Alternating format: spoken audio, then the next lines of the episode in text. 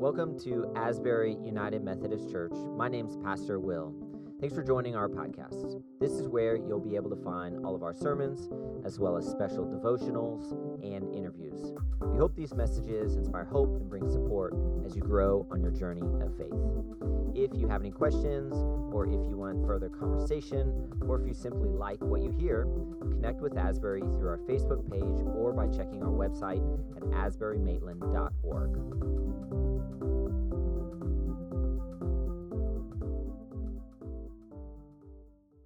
Well, on August 28th, 1963, Dr. Martin Luther King Jr.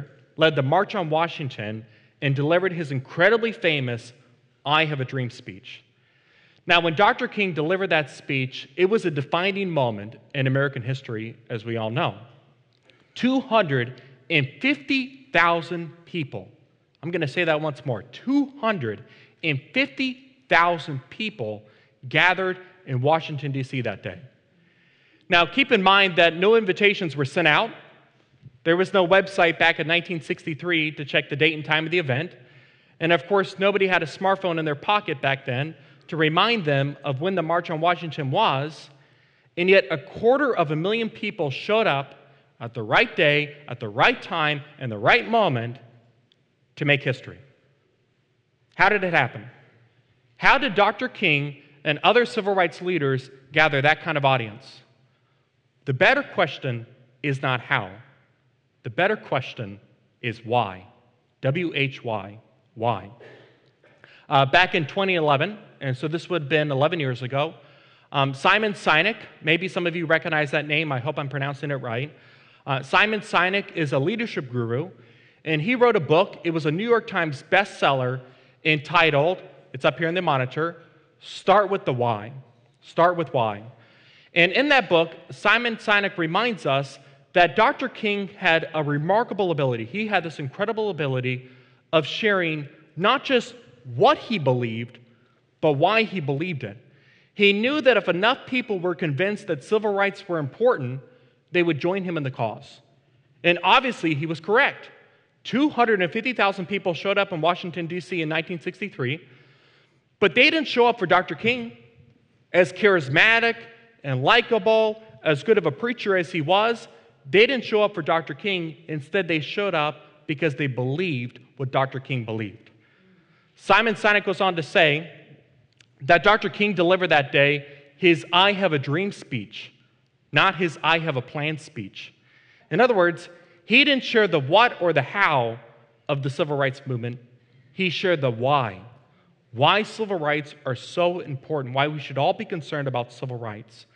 Simon Sinek goes on to say in his book that all leaders, this includes pastors, this includes lay leaders and churches, all leaders who want to inspire action must start with the why. Why is a question of the heart.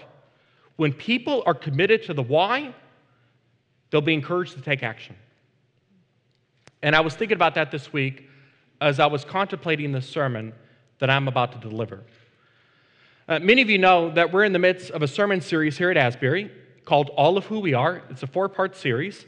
And in this four-part series, we're talking about what it means to give Jesus not some of who we are, not most of who we are, not the majority of who we are, not a lot of who we are, but instead what it means to give Jesus all of who we are and not holding anything back.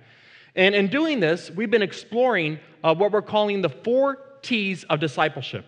The four T's of discipleship. What are the four T's of discipleship? Time, talent, treasure, trust. Time, talent, treasure, trust. We don't want to hold back on any one of these T's. Otherwise, we won't be giving our whole selves over to Jesus through the church.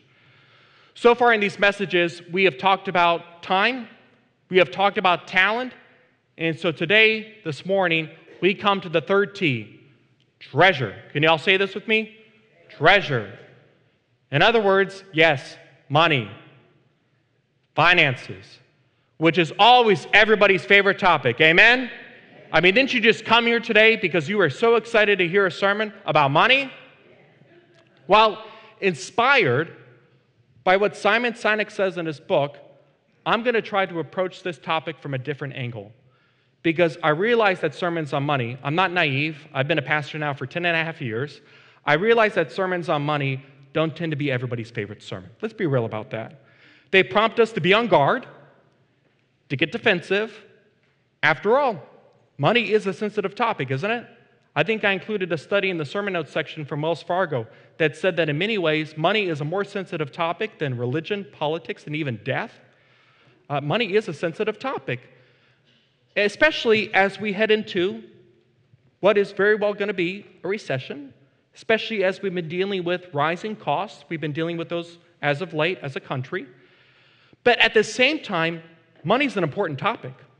What we do with our money matters, has spiritual implications. Jesus talked about money on numerous occasions. Lauren shared with us that verse from Matthew 6:21, where your treasure is, there your heart will be also. Jesus talked about money. The rest of the Bible talks about money. We don't want to ignore this topic as Christians. We don't want to shy away from it. We don't want to push it aside. We do want to address it. And so in addressing this topic, what I'm going to try to do today is I'm going to try to answer an important question. But before I reveal that question to us, let me say in passing here that if you don't consider yourself to be a part of Asbury United Methodist Church, in other words, you're not a member here or you're not a regular attendee here, first of all, welcome. We are glad that you're here. You will always have a home at our church. I would be so honored to serve as one of your pastors. Second of all, if you don't consider yourself to be a part of Asbury, you can feel a sense of relief right now. You are off the hook with this message. Don't you just feel the weight being lifted right now as I'm saying this? You are under no obligation to fulfill the call to action in this sermon. This sermon is not directed at you. Hopefully it will be one day in the future, but probably not right now today. Instead, this sermon is directed at those of us who, like me and like my family, consider Asbury United Methodist Church to be our congregational home, who are trying to live out our commitment to Jesus Christ, because we always live out our commitment to Jesus in community, who are trying to live out our commitment to Jesus Christ through the context of this church. The question that I'm going to try to answer today as best I can, by God's grace, is why we should give generously to the church. Why we should give generously to the church.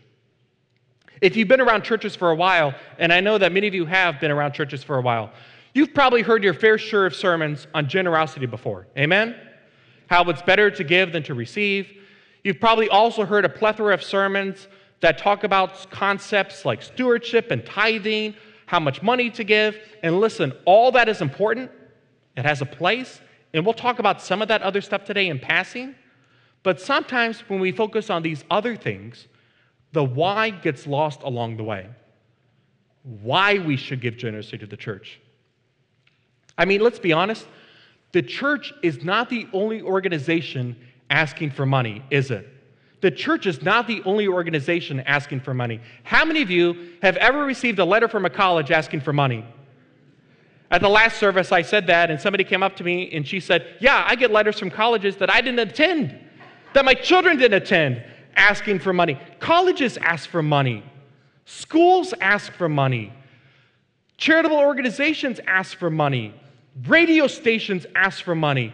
And then you come to worship on Sunday morning at 11 a.m. on November 13th of 2022, and you find out at Asbury that the sermon is going to be about money. Where's the exit? It's too late. Ushers, if you would, please lock the doors. I'm just kidding. You can leave at any time. I hope that you won't, but you are free to go. Seriously, though, we are bombarded with people asking for money all the time. And I'm assuming that you have a finite amount of resources like I do. There are lots of great organizations out there. You can't possibly give to all of them. And I'm not trying to knock down what other organizations are doing, because they're doing good work. Many of them are. So why, in the midst of all these requests for financial support, should we give our hard-earned money to the church? I'm going to tell you why. And the reason is pretty simple, straightforward, but oftentimes we miss it.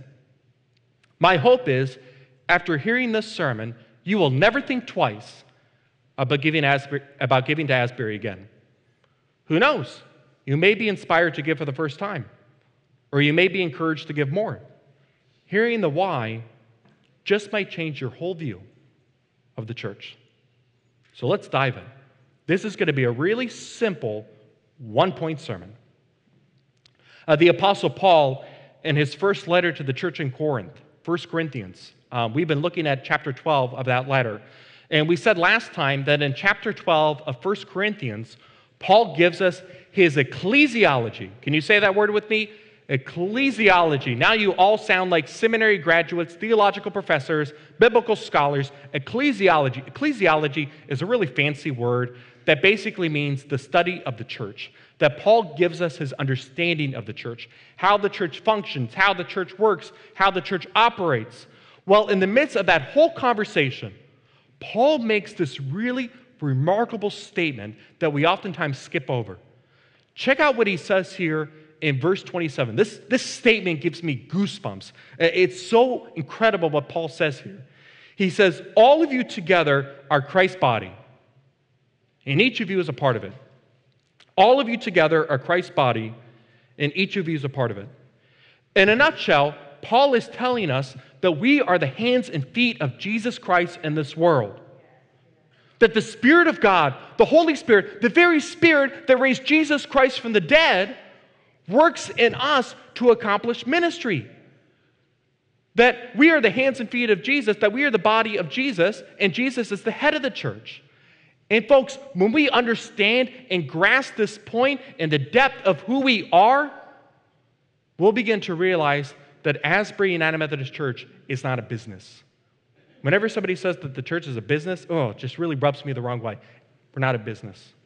We're not a charitable organization. We're not a social club. We're not a recreation center. We are a church. We are part of the body of Jesus Christ. That we are God's chosen vessel, chosen instrument to bring healing and hope and transformation to a broken world. That we are God's agent to bring about reconciliation in the world. So going back to the question, why should we give generously to the church? Why should we give our hard-earned money to the church? Here's the answer. Because the church is God's best hope for the world. I believe this in the depth of who I am. It's the reason I became a pastor. I really do believe in my heart of hearts that the church is God's best hope for the world. I get defensive when people start knocking on the church. Jesus died for the church. He gave his life for the church. And now he empowers us by his Spirit to carry out the work that he started when he came among us 2,000 years ago. And history shows that when God does anything significant in this world, listen to me, God does not do it through politics. I know we just had an election. I know that many of you voted. I voted too. That's a good thing.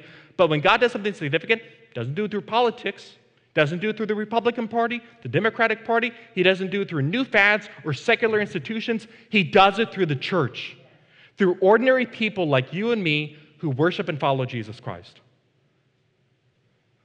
Now, some of us might be sitting in our pew right now or worshiping online and thinking, hold on a second, Chris.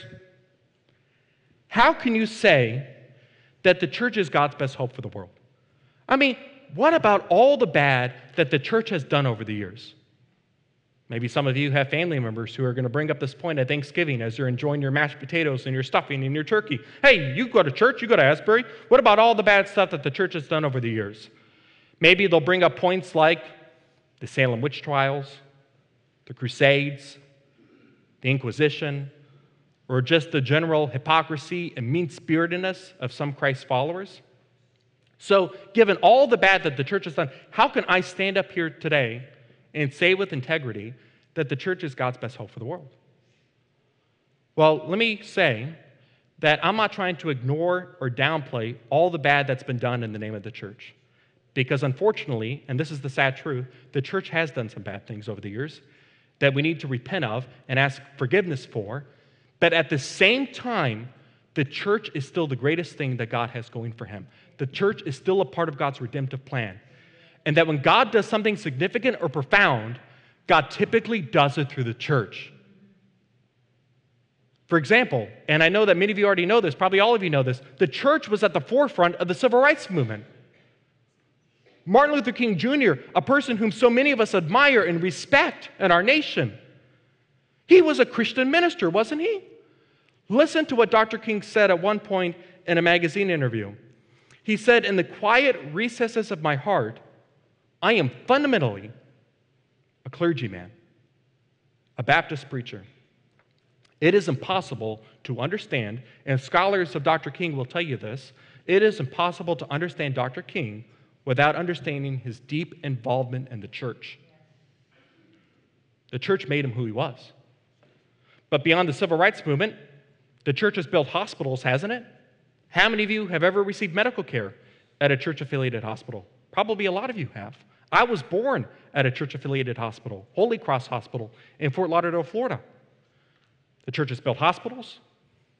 The church has built schools. The church has built colleges. I attended a church-affiliated college.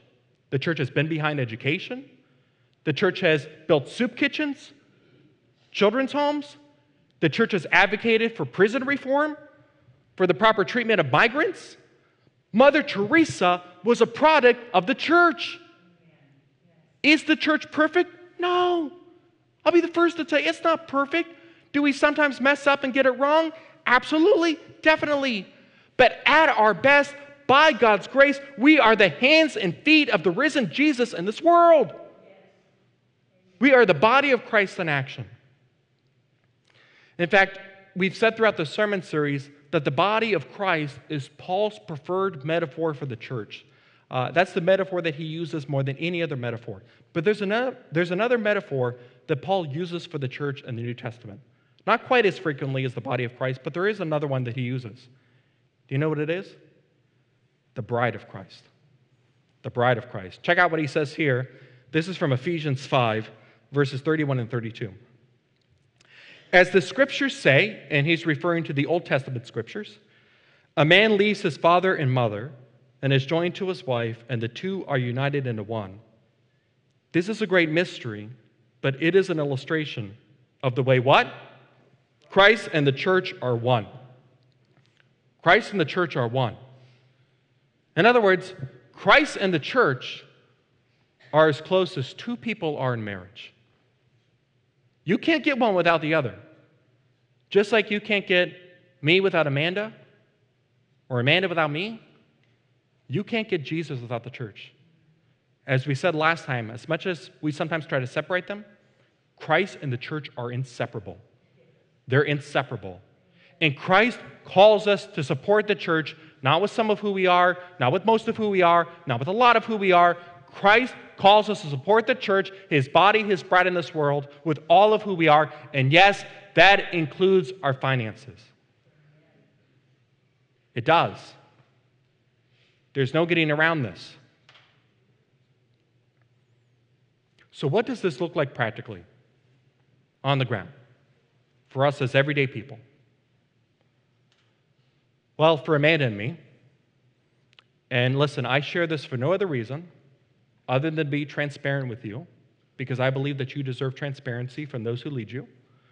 For Amanda and me, and this is something that we talked about after we got married, this includes giving 10% of our annual income, our gross annual income. And the reason we do this is because we just have this conviction that God gets paid before anybody else gets paid. Over to God. We give 10% of that over to God through the church because we believe in the concept of tithing that's outlined in the Old Testament. Now, I realize as I share that some of us may not feel led to tithe, or perhaps we are not in a position where we can necessarily tithe. And listen, there's no judgment here, right? I don't want to be super legalistic about this. But here's what I would encourage us to do. Start somewhere. Start somewhere. Be intentional about this. Make it planned. Be regular. Make it consistent. Perhaps you're not in a position where you can give 10%, but perhaps you could start by giving 2%, 3%, 4%, 5%. And then maybe next year, as you're working toward a tithe, give a percentage more, and a percentage more, and a percentage more. Recognizing that when you do, God will take your financial resources, whatever it is that you offer to God through the church.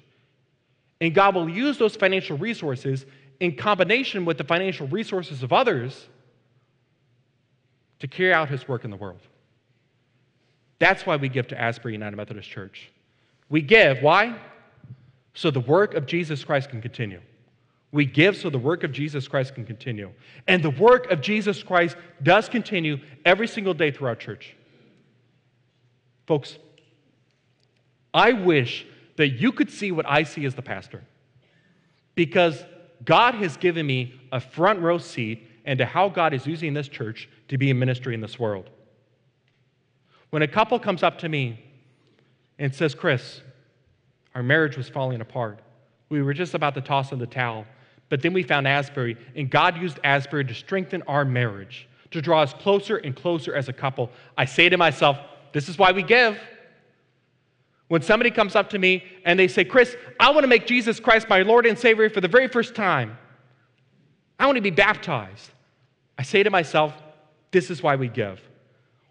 When I walk in the narthex area and I see letters from children at one of our area schools thanking us for the school supplies that we gave so that they can have a good school year, I say to myself, this is why we give. When I see children on our campus being tutored so that they can achieve their God-given potential, I say to myself, this is why we give. When I see support groups that meet on our campus, and we have lots and lots of support groups that meet throughout the week, when I see support groups that meet on our campus helping people to find sobriety and a life free of addiction, I say to myself, this is why we give. When a candidate for ministry, like Alina Sacedo, who gave our announcements, is supported to answer God's call, I say to myself, this is why we give. When somebody sends me an email, and I've gotten these emails, and they say, "Chris, I'm a homebound person. I'm a shut-in. I can't make it to worship. I don't leave the house very much, but you know what? Asbury's online presence has been such a gift to me. It's helped me to stay connected. The live streaming of the worship services, morning prayer that's done throughout the week, during the weekdays, what a gift that is." I say to myself, this is why we give. When I see children laughing and dancing and skipping along as they're running off to Sunday school like my own children, I say to myself, this is why we give. When I see the bikes parked outside the youth building on Wednesday evening, representing the students, the youth who are inside, connecting to God and each other and growing spiritually, I say to myself, this is why we give. When people discover their worth and their value in God, and the fact that in Jesus Christ, God is inviting them into a relationship with himself, God is offering them new life, I say to myself, this is why we give. We give so the work of Jesus Christ can continue. And every single day, the work of Jesus Christ does continue here at this local church, as it has through local churches throughout time.